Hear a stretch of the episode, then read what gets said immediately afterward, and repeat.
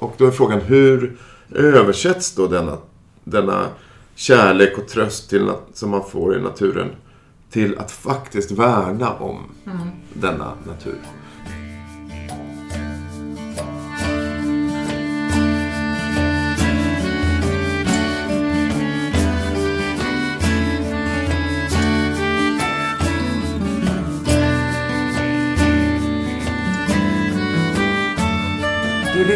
Till Brobyggepodden med Per Westblom och Lena Bergström.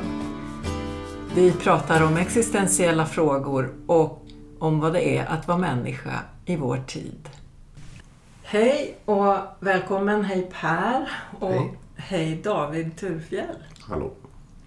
Vad roligt att vi får ha dig som gäst i våran podcast idag. Ja, det känns bra att vara här. Ja, kan inte du eh, säga någonting om vem du är? Jag är religionshistoriker. Jag är professor på Södertörns högskola i Stockholm. Jag har forskat om, eh, ja, från början om islam, iransk islam var mitt huvudinriktning. Eh, och sen så i religionshistoria så ska man ofta forska om olika religioner. Och man har det här jämförande perspektivet. Så att mitt andra fält blev då pingstväckelse bland romer. Så det här är mina två. Shiitisk islam i Iran och pingstväckelse bland romer. kan ju framstå som ganska specifika fält, men det var de som jag intresserade mig för. Och sen så har jag då mer och mer gått över till tredje fält som är det som har att göra med sekularisering och ehm, det här så kallade sekulära tillståndet då i, i Sverige framförallt. Och vad, vad innebär det att folk säger att de inte är religiösa och vad, vad finns det för olika nyanser i det där som man kan utforska? Mm. Och vi har ju läst din bok Granskogsfolk. Ja. Och eh, den har inspirerat oss till flera program och så blev vi tacksamma att du vill komma hit nu då. Och så får du berätta vad du egentligen har skrivit för bok. ja. Eh, varför, varför skrev du den här boken? Vad är... Ja, men då... Alltså det finns ju dels ett så här personligt svar och ett eh, professionellt svar kan man säga. Men jag börjar med det professionella så är det ju att eh, om man är intresserad av den sekulära då, svenska majoritetskulturen. Alltså de flesta svenskar eh, säger ju, om man frågar dem i enkäter och sådär, att de inte är religiösa. De, de distanserar sig själv från, från kristendom eller annan organiserad religion och istället så är de då ingen religion, säger de att de har.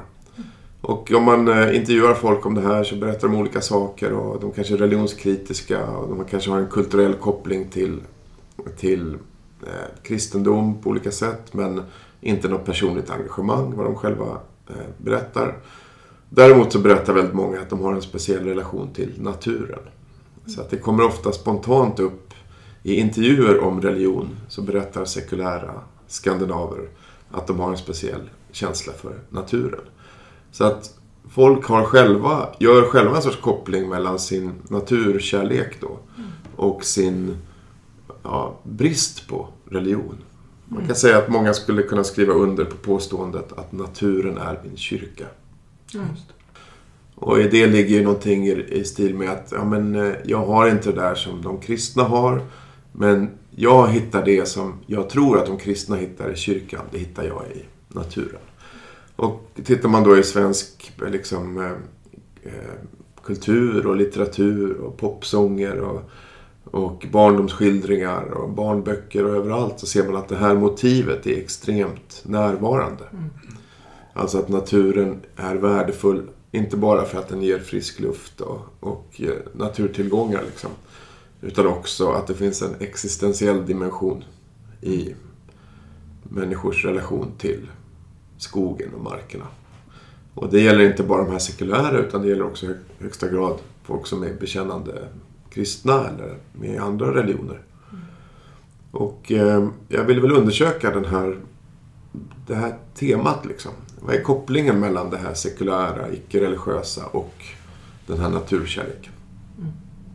Så det är liksom den professionella bakgrunden till, till den här boken. Och sen den personliga är ju att jag själv är ju en sån här eh, eh, lufsare. Mm. Som har väldigt, så länge jag kan minnas, haft väldigt stort liksom, behållning av att vara ute i skogen. Och jag känner väl själv sådär då. Som alla de här som jag intervjuat också känner. Mm. Så att det är också en sorts undersökning av mig själv och varifrån varför jag känner och, och som jag själv gör mm. i naturen. Mm. Jag, ty jag, tycker det är väldigt spännande just med de här personliga glimtarna som, som du ger. Jag tänker inte minst på eh, det här mötet du hade med några kollegor. Eh, och, och, det fanns en estnisk kollega med där ja, du och han hade en liknande upplevelse i relation till de andra. Kan du berätta om den? Ja, det var ju, vi hade haft någon internationell konferens och sen så efteråt så skulle vi besöka Tivedens nationalpark som är ett väldigt fint skogsområde i i Västergötland. Där ligger det väl. Och eh, då kommer vi prata, det är så här, liksom eh, uppsluppen stämning efter den här konferensen och vi pratar i bilarna. Så parkerar vi vid, vid parkeringen där, där, vid ingången till den här nationalparken. Och sen så är det, och vi står där på parkeringen och skrattar och pratar och berättar anekdoter. Och sen ska vi liksom gå in då i skogen. Och det är lite så här sent på eftermiddagen så det är lite skymningskänsla på något vis. Och jag och den andra svenska delegaten och den estniska. Vi liksom så här pratar och skojar men sen när vi går in under träden. Då är det som att vi så här tystnar liksom och bara går in. Man går in i något annat lite så här andäktigt, kanske lite vaksamt. Mm. Liksom eh, en sorts hållning, eh, eller vad ska jag säga, en, sorts, en annan stämning som sänker sig och man, som man beter sig efter. Men de här andra internationella, de fortsätter att prata och skoja in under träden där. Mm. Och ehm, ja, då märks det då att vi, jag och den andra svensken och den här esten, vi har liksom samma känsla för det här. Att de har, fattar ingenting. Så här får man inte bete sig. Och utbyter några syrliga liksom, kommentarer om det där. Mm. Eh, och det är då som en sorts illustration till en sorts gemensam underförstådd andäktighet som mm. finns inför skogen bland mm. folk som kommer från Många som kommer från Sverige. Mm. mm. Och även från Estland. Men hade ni gått in i en kyrka då kanske? Ja, då kanske det hade varit samma. Då, då kanske det hade varit mer självklart att man ska ja. agera. Ja. Um, det, det, är min känsla om man reser med en internationell grupp i vilket land som helst när man kommer till tempel då, eller en, mm. en kyrka eller en moské, då förstår alla att nu mm. är det något annat. Mm. Man blir lite mer stillsammare i sina kroppsrörelser. Mm. Man kanske pratar lite tyst. Och man markerar att det här är en plats som eh, på något vis skiljer sig från gatuvimlet utanför. Mm,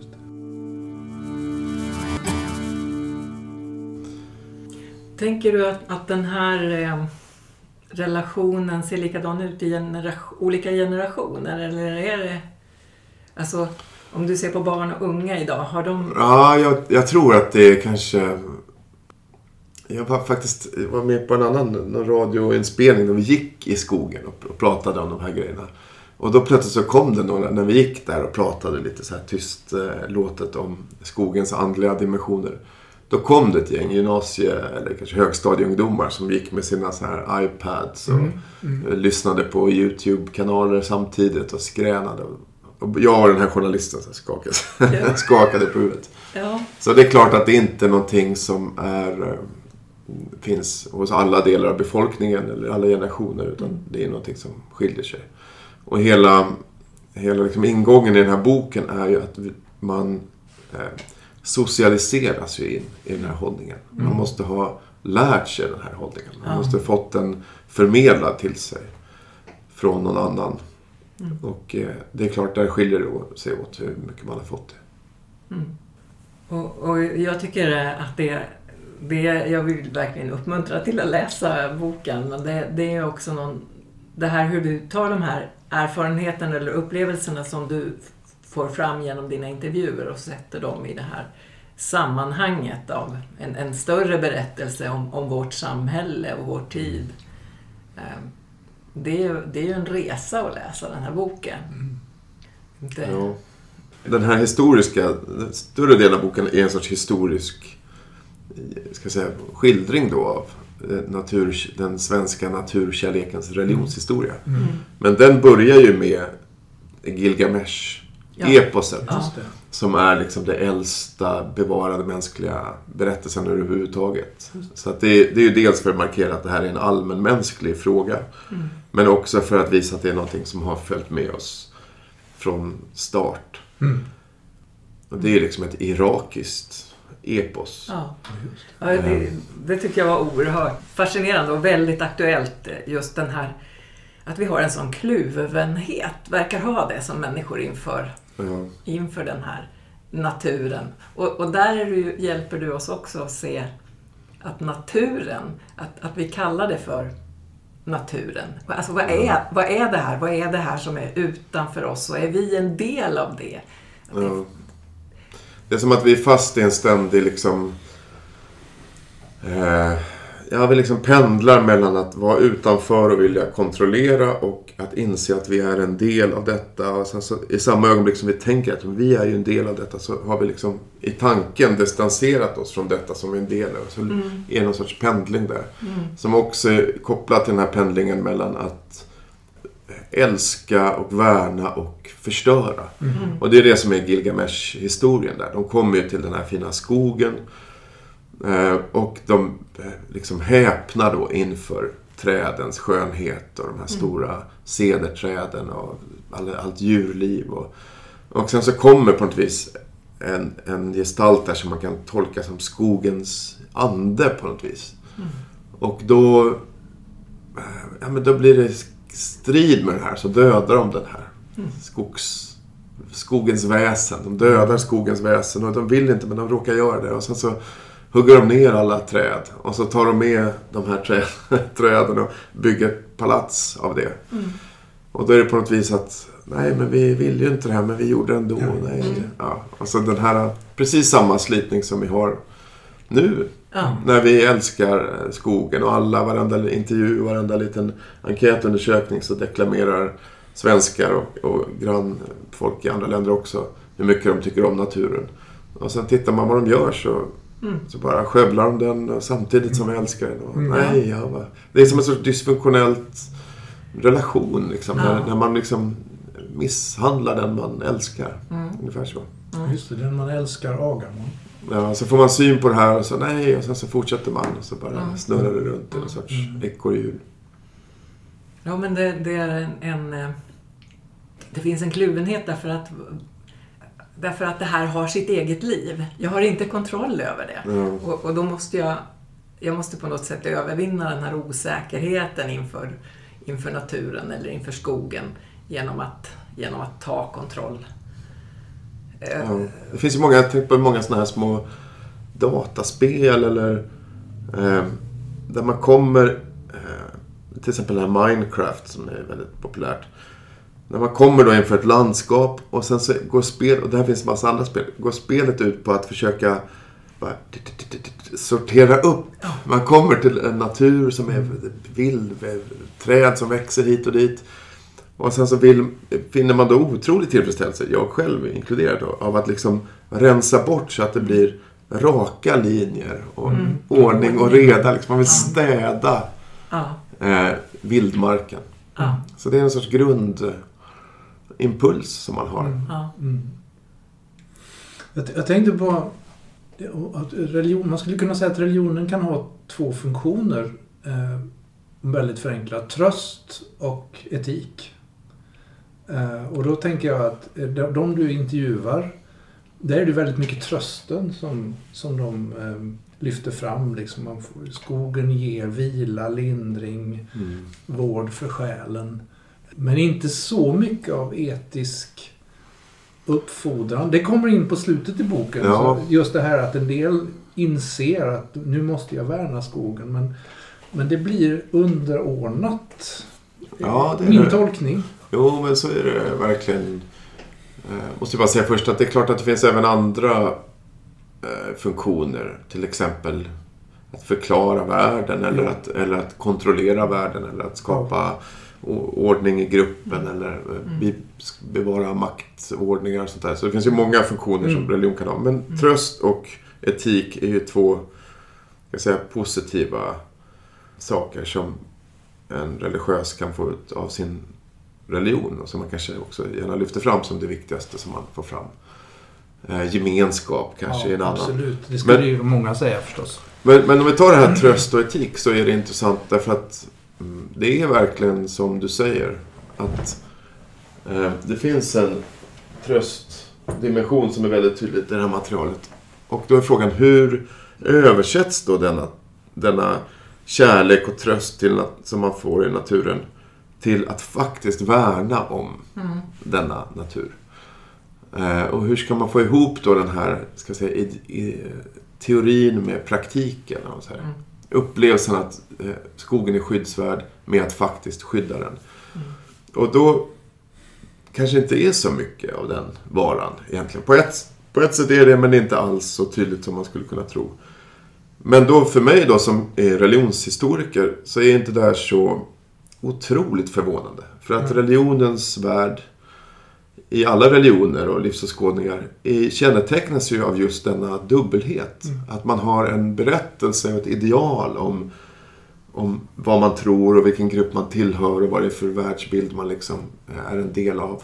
Och sen så har man en politisk verklighet som inte alltid harmonierar med den där. Nej. Alla religioner är fredsreligioner för mänsklighetens bevarande Mm. och kärlek. Och det liksom alla har det där. Mm. Mm. Alla har det i sin berättelse. Så när man säger att jag är kristen, eller jag är muslim, eller jag är buddhist, eller jag är socialist, eller jag är kapitalist, eh, eller vad heter det, liberal, oavsett om det är en ideologi eller jag är nationalist. Eller. Alla handlar ju om en position där man tycker, där man har en sockrad bild av vad detta innebär. Mm. Och sen så har vi den krassa verkligheten där, där det inte alltid är så Mm. lätt. Så att de, religioner handlar alltid om en sorts ideal kring vad man vill vara, Mm. snarare än vad man är. Och det gäller ju även de här. Mm. Man vill vara naturvärnande. Man vill älska naturen. Man vill vara en, se sin plats som en del i en eh, ekologisk helhet och sånt där. Men sen ska man ju också barnen ha eh, mat och man måste jobba och man ska pensionsspara och då blir man en del i det här liksom, systemet som inte alltid är så Mm. ekologiskt Mm. anpassat. Mm. Så det är på ett sätt inte, det hade varit mer förvånande om de hade en världsbild som var helt konsistent Mm. och agerade helt i konsekvens med sin Mm. världsbild. Det hade varit mer eh, förvånande egentligen.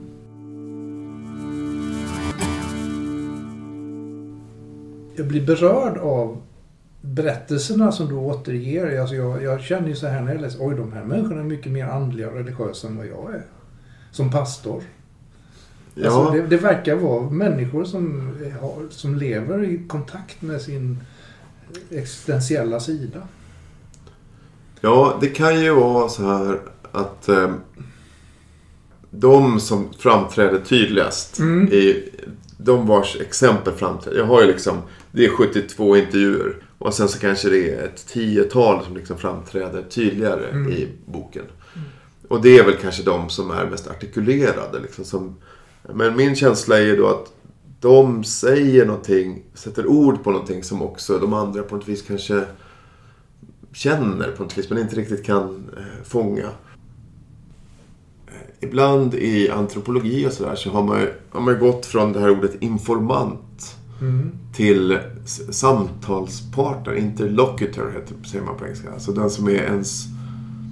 Att man samtalar med intervjupersonen om världen. Och tillsammans får man syn på någonting. Och det har varit tydligt för mig i den här boken, för att det här är inte några... De är väldigt eh, kloka och eh, insiktsfulla, många av Mm. de här som jag har Mm. pratat med.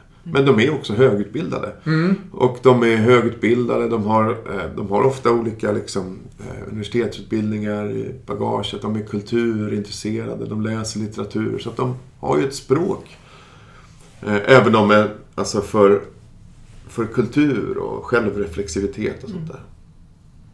Vilket är ju imponerande. Mm, jag tänker, tänker på det här med, med liksom också urvalet och du, du problematiserar en del i boken. Egentligen alla de här orden i underrubriken hur naturen blev svenskarnas religion. så, så jobbar du vad, Ja. Vilka är svenskarna? Vil, vad, vad är naturen? Vad är religion? Alltså de Ja, precis. Så att det, den upplöses liksom. Det, den, Mm. det, ja, verkligen. Det är som en sorts bondfångare den där. Hur naturen blev svenskans religion. Och då tänker man då kanske. Ja, men vi vet ju vad naturen är. Vi vet ju vilka svenskarna är. Vi vet ju vad religion är. Och sen så visar det sig när man går lite på... När man zoomar in på de här att de liksom upplöses ja, lite. ja. Och att både kategorin natur och kategorin religion och kategorin svenskar eh, uppkommer i samma historiska skede liksom, i, Mm. i den moderna tiden. Mm. Eh, vilket Ja. gör att eh, liksom, Mm. ja, det blir lite mer komplicerat. Precis, för du beskriver en slags fram, framväxt av nationen, den nationella identiteten och då blir det här, den nya relationen till Ja. naturen en del av det bygget. Kan man säga att det, det, man framställer det som, en, som någonting gammalt, alltså Ja. någonting ursvenskt, att ha den här starka kopplingen till naturen. Precis. Och sen, men jag förnekar ju inte helt att det finns ett arv som går längre tillbaka i tiden. Men Nej. man, i, när, i den nationalromantiska berättelsen då, som formuleras kring vad Sverige är, alltså den som kommer från slutet av 1800-talet och framåt. Då eh, betonar man och liksom förstärker då det här draget som har funnits med sedan tidigare men som nu blir liksom det främsta särdraget. Då. Den här, så kallar man det här för naturnationalismen. Vi är liksom sprungna ur den här Mm. eh, den kyska käckheten är det någon som, skriver, som präglar liksom Mm. Sveriges stillsamma natur och det är liksom vårt kärva folk. Och, så att berättelsen om eh, eh, nationen och sven, svenskarnas liksom, kynne kommer samtidigt som man också upptäcker naturen. Mm. För att allt det här sker då samtidigt som människor de facto fjärmas från Just det. naturen. Det är det som är det Ja. paradoxala. Ja. Och det, det, har, det har liksom att göra med framväxten av en urban industrination eller hur man ska beskriva Ja, oss. precis. Där vi plötsligt saknar kon för att båset är tomt. Alltså, vi, Ja. vi förstod att vi älskade den där kon eller den där naturen när vi inte längre hade den. Ja. Och det är också att vi får syn på sånt saker först när vi har fått lite distans till det. Mm. Och det här gäller ju både naturen och religionen då. Så att så länge man är... Eh, ja men det där är väl ungefär som om man tänker sig att man... Så länge man är... Om man är, bor i en speciellt kulturellt sammanhang. Men man bor i Sverige, man tar vissa saker för givet. Mm. Till exempel att ta av sig skorna. Nu, jag tar av mig skorna här när jag kommit in här i lokalen. De står där. Det är självklart här. Mm. Sen så flyttar man till Iran då, som jag har bott i. Mm. Ehm, I och för sig också lite skoavplockarland. Men man åker till USA då kanske. Ehm, och sen så märker man att oj, det här med hur vi agerar med skorna. Det är liksom en kulturspecifik grej. Det är ganska märkligt beteende om man Mm. kommer från ett annat europeiskt land. Ja. Att plocka av sig skorna på det här sättet. Man, det är liksom intimt. Och så får man syn på någonting när man har fått distans. Mm. När man fått distans till det. Och det här gäller i högsta grad även natur och religion. Alltså naturen blir inte en tydlig annan kategori förrän vi inte längre bor mitt i den hela tiden. Mm. Och samma med religion. Mm. Religion blir ju någonting... Det vi tänker på religion, det är ju liksom en upplysningsprodukt. Mm. Alltså när Europa, de europeiska samhällena liksom börjar putta åt sidan kyrkan. Mm. Då får man se, ah, titta kyrkan är någonting som vi kan titta på med lite distans. Ja. Vi kallar det här för religion. Ja. Medan man tidigare var helt, Mm. det är som vattnet för fiskarna. Liksom. Mm.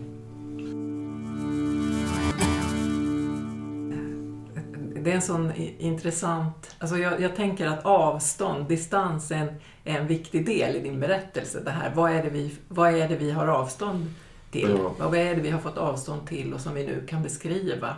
Och vad är det vi, å andra sidan, nu är så mitt uppe i att vi, att vi inte ser det? Alltså vad simmar vi i för vatten Ja, just precis. nu? Mm. Och det är förstås, det, det här är ju en förutsättning för att naturen ska kunna bli en plats för paus till exempel. Mm. Paus. För alla de här som jag intervjuat, de går ju dit och även jag själv. Man går ut i skogen för att få vila, det är någonting annat, det är när man är ledig, det är liksom en alternativ tillvaro. Och så kan ju förstås skogen bara, bla, bara vara om man inte är där hela tiden. Mm. Så länge man var där och jobbade eller liksom levde nära naturen, Mm. då var det ju inte någon paus tillvaro där förstås. Och, och något som du skriver ganska mycket om på slutet är ju att, att hela, eh, hela det förhållningssättet fortfarande kan vara väldigt an, apos, heter, antropocentriskt. Alltså att Ja. naturen i sig är egentligen inte så viktig utan ja, den är viktig för mig som person. Ja, och då kan man ju säga att om man tänker den svenska naturkärlekens religionshistoria. På ett sätt pendlar ju den mellan tre olika former av natursyn då. Och alla de tre är väldigt antropocentriska. Alltså sätter människan i centrum. Och de som jag går igenom då, det är den kristna. Mm. Alltså, som ju är antropocentrisk på sitt sätt. Där människan är eh, liksom skapelsens herre och ställföreträdare och har liksom makt över de andra varelserna. Och sen så har man den här modernistiska där man ska exploatera och eh, hugga ner skogen och maximera vinsten. Och, alltså den eh, industriella skogsbrukets liksom, natursyn. Och sen så har man då den romantiska natursynen som är Mm. det här eh, att man känner någonting och att det är vackert och att det berör eh, ens inre på något vis. Och den är ju på ett sätt bejakande, naturbejakande på ett annat sätt än det kristna och det traditionella kristna och det här industriella. Men även den romantiska naturhållningen är antropocentrisk för att det Mm. handlar om mig själv. Mm. Jag ser ett landskap och det berör mig på ett speciellt Mm, sätt. Så mm. att det här landskapet är inte liksom så Mm. viktigt. Så det är ju tre olika antropocentriska hållningar. Som då ramas in kan man säga i berättelsen av det här förkristna. Där naturen är befolkad och besjälad. Mm. Eh, Och där människan är en av flera varelser som finns med i det här eh, dramat som pågår. Och det här ekologiska då, som Mm. kommer på slutet. Som också återbesjälar naturen. Mm.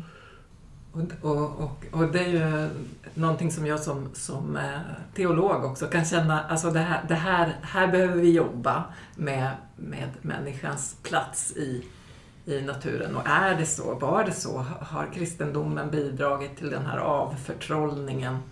Och i, jag tycker att det blir liksom tydligt att, att det fanns någonting i, i det här synsättet på, på världen som besjälad som utgjorde ett skydd mot vår girighet eller mot exploatering.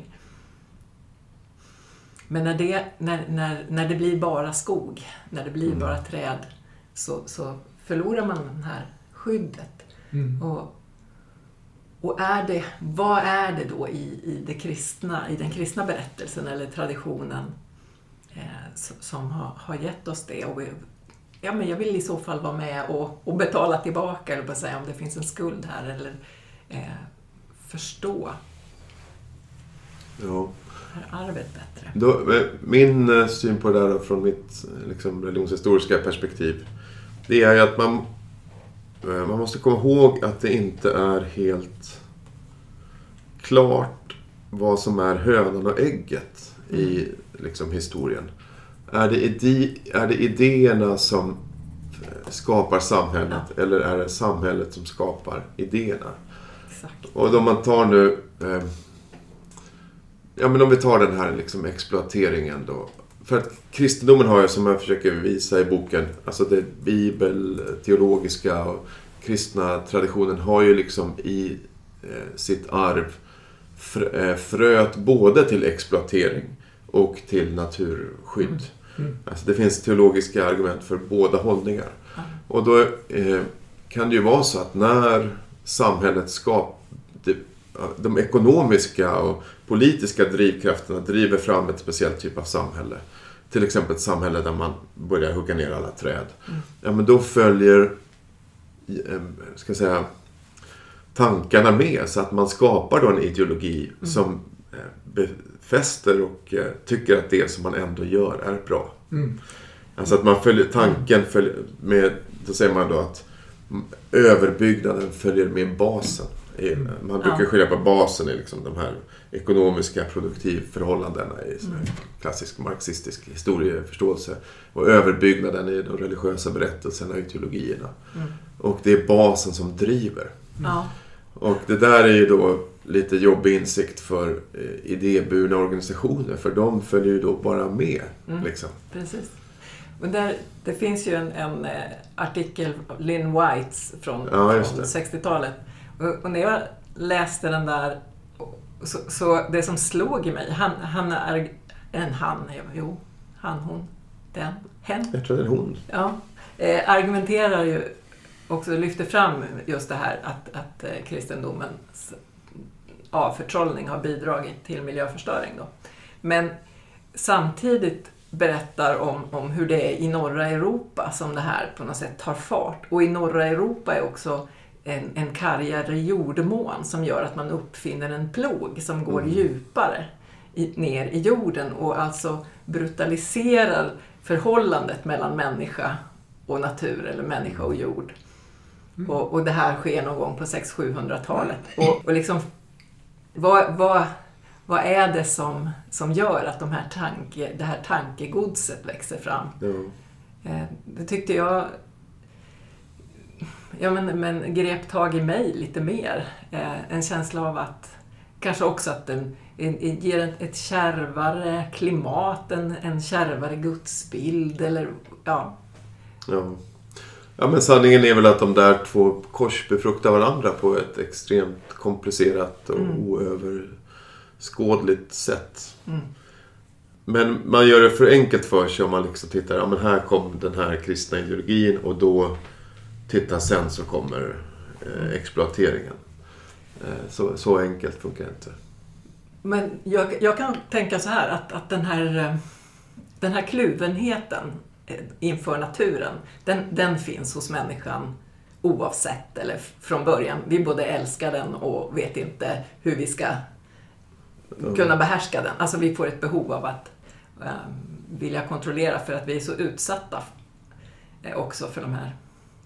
Eh, det, det finns där eh, från, från början men, men det händer någonting när vi får tag i de här extra krafterna i samband med fossila bränslen eller i industrialiseringen.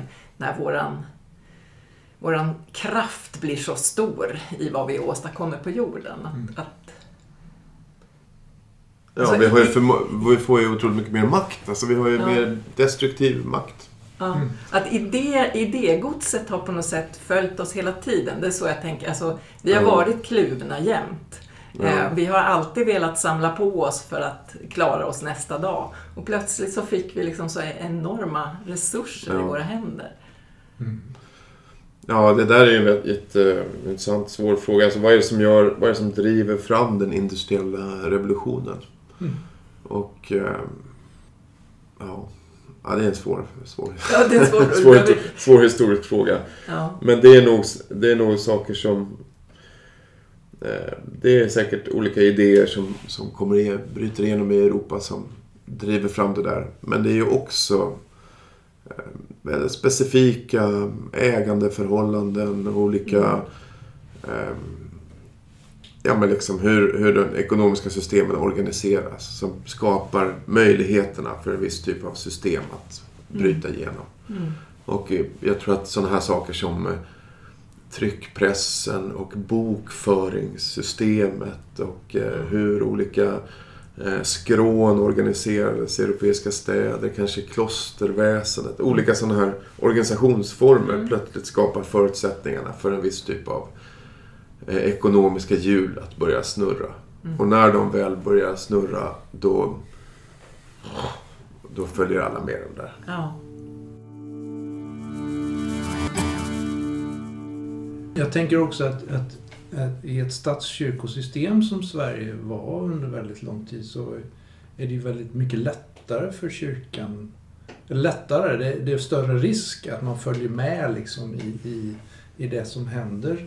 När, när frikyrkorörelsen kommer i mitten på 1800-talet då är det i hög grad en proteströrelse mot, mot den svenska enhetskyrkan. Eh, Åtminstone baptismen då, som jag har mina rötter i. Eh, Men, men jag, jag vet inte om, om det leder till... Du, du skriver ju delvis om de här rörelserna som lite i kontrast till, till Svenska kyrkan. Men jag vet inte om, det, om man kan Ja. se liksom någon tydligare skillnader i just... Det där är intressant, för-. Det där är också en annan sån här stor fråga och det är ju... Vad, om man tänker tradition och stabilitet i en religiös organisation som till exempel statskyrkan Mm. eller globalt och katolska kyrkan till exempel. Mm. Eh, som är en gigant liksom. Som är organisatoriskt bunden av vad den tidigare har gjort. Det är Mm. som en atlantångare som bara plöjer fram genom historien. Och sen så har man ju mindre organisationer som frikyrkorna i Sverige Mm. eller de olika protestantiska kyrkor efter reformationen i, i världen. Som eh, kan röra sig mycket friare, förändras mycket snabbare. Mm. Och då är frågan, vilka av de här är mest fria då? Och då skulle man från ett frikyrkligt liksom, perspektiv skulle man säga att det är frikyrkorna som är de fria. Vi tänker fritt, vi är oberoende av historien. Så det, man hör ju att du är baptistpastor här på, på sättet frågan är formulerad. Men det är klart, om man är... Eh, när man öppnar upp för frihetlig tolkning, då skapar man ju också en otrolig spännvidd. Och man, det, man blir lite som ett litet... Eh, om man tänker en atlantångare så får man massa små segelbåtar. De är också lättare att de flyger med där vinden blåser. Som på något vis. Så de här stora religionerna, de kommer liksom plöja på och svänga fruktansvärt långsamt. Mm. Men de kommer också vara trogna sin egen, sitt eget initiala liksom, drivkraft och riktning. Medan de här små nytolkningarna kan bli allt från ja, men queer, HBTQ, Mm. te- teologi till eh, våldsam Ku Klux Klan, Mm. fundamentalism. Så att det är inte helt lätt, Nej. relationen. Vem är, vem är mest bunden av tidens vindar? Nej. Atlantångaren eller segelbåten?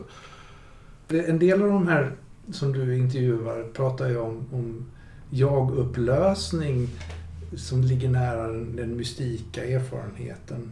Ja. Och, och det tänker jag åtminstone låter som en väg bort från det antropocentriska. Alltså jag, Ja. jag, jag, är inte, jag, är, jag är inte längre, eller mitt jag är inte så viktigt. Ja, men det är det ju verkligen. Och det är ju en... Eh, ehm, det är ju på någon sorts erfarenhetsnivå i varje fall. Mm. Så är det ju liksom en... Eh, att det går bort från det antropocentriska. Men det är ju på ett sätt antropocentriskt i bemärkelsen att fokus är väldigt riktat på den egna erfarenheten. Mm.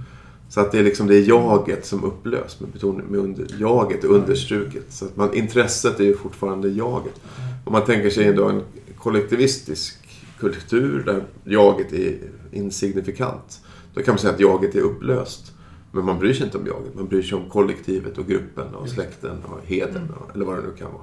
Så att det är lite både och där. Ja. Det- det- Du skrev någonting väldigt intressant som jag också har tänkt på att de, de, mest, de mest omedvetna om, om miljöfrågan är ofta de som belastar miljön minst. Eh, Ja, Det precis. finns en sån tendens. Ja, precis. Och då tänker jag ibland, alltså, att vara världsfrånvänd, väldigt transcendent i sitt tänkande, eh, är ju inte självklart en bra ekologisk medvetenhet. Men sådana människor kan också vara ganska obelastande för miljön. Så det finns i praktiken ett slags värde i att vara världsfrånvänd. Jag är inte det själv, så att jag, men jag bara... Ja, det, det kan det göra. Det där att det hänger ihop, det har ju med att eh, fattigdom, alltså rikedom är ju negativt för Mm. miljön. För man har råd att resa, åka bil och, Mm. och, eh, och köpa dyra produkter och äta mycket kött och sånt Mm. där. Och därför är de fattigaste i Sverige till exempel minst eh, miljöovänliga. Men samtidigt är ju den här rikedomen också kopplad till utbildning och bildning och de här grejerna. Och det gör ju att rikedomen är en förutsättning för att kunna tänka kritiskt. Så att de här fattiga som inte, fattigaste då, som kanske inte tänker så mycket på de här frågorna, de har annat, är också, lever också mer miljövänligt. Medan de rika då, som kanske flyttar ut till landsbygden, som har en kritisk, men de måste också åka bil och, och Mm. flyga lite och, Mm. och sådär. Värma upp ett stort hus. Mm. Och det där, den, den paradoxen är, ekar ju då, då lite av den här andra dubbelheten som är att om man tänker sig att den här, natur, den här romantiska naturkärleken är en sorts välstånds... Det är kopplat till välstånd, att man har mycket pengar och mycket tid och att man har, tar sig sitt eget inre liv på allvar. Och, Då är det så att det krävs då välstånd för att få den här naturkärleken.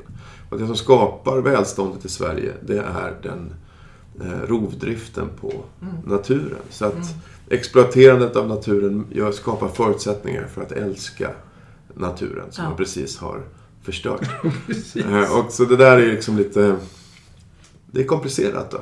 En tredje undertitel till din bok, det är liksom paradoxernas rörelse. För det är Ja. så mycket paradoxer hela tiden. Ja, det är det i mänsklighet. Och Speciellt kanske i religionshistorien. Ja. Ja.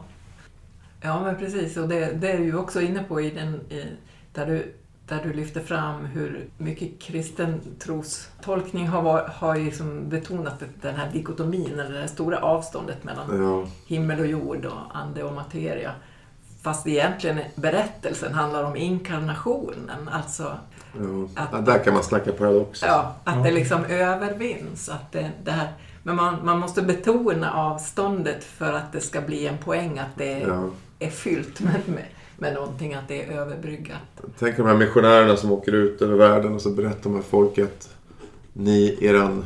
I E- EFS där så kallar man ju de folk på missionsfältet då, som är icke-kristna för medåterlösta.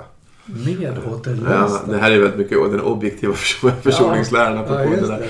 Men alltså, eh, de är medåterlösta. Deras be- skuld är redan betald Ja, av Jesus. Men för att för de ska bli glada över det här så måste de ju förstås få reda på att de hade en skuld.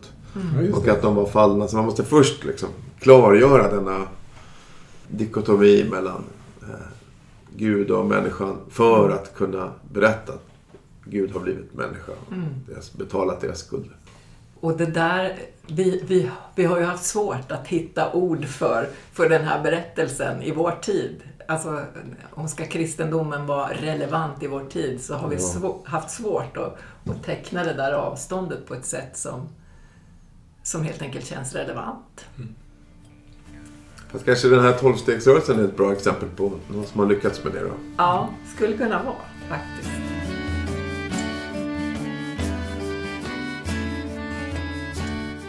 Här lämnar vi samtalet med David Thurfjell och du kan lyssna vidare på samtalet i nästa avsnitt av Brobyggepodden. Tack för att du lyssnar och välkommen tillbaka. Läs gärna mer om brobygge på brobygge.se. é ser.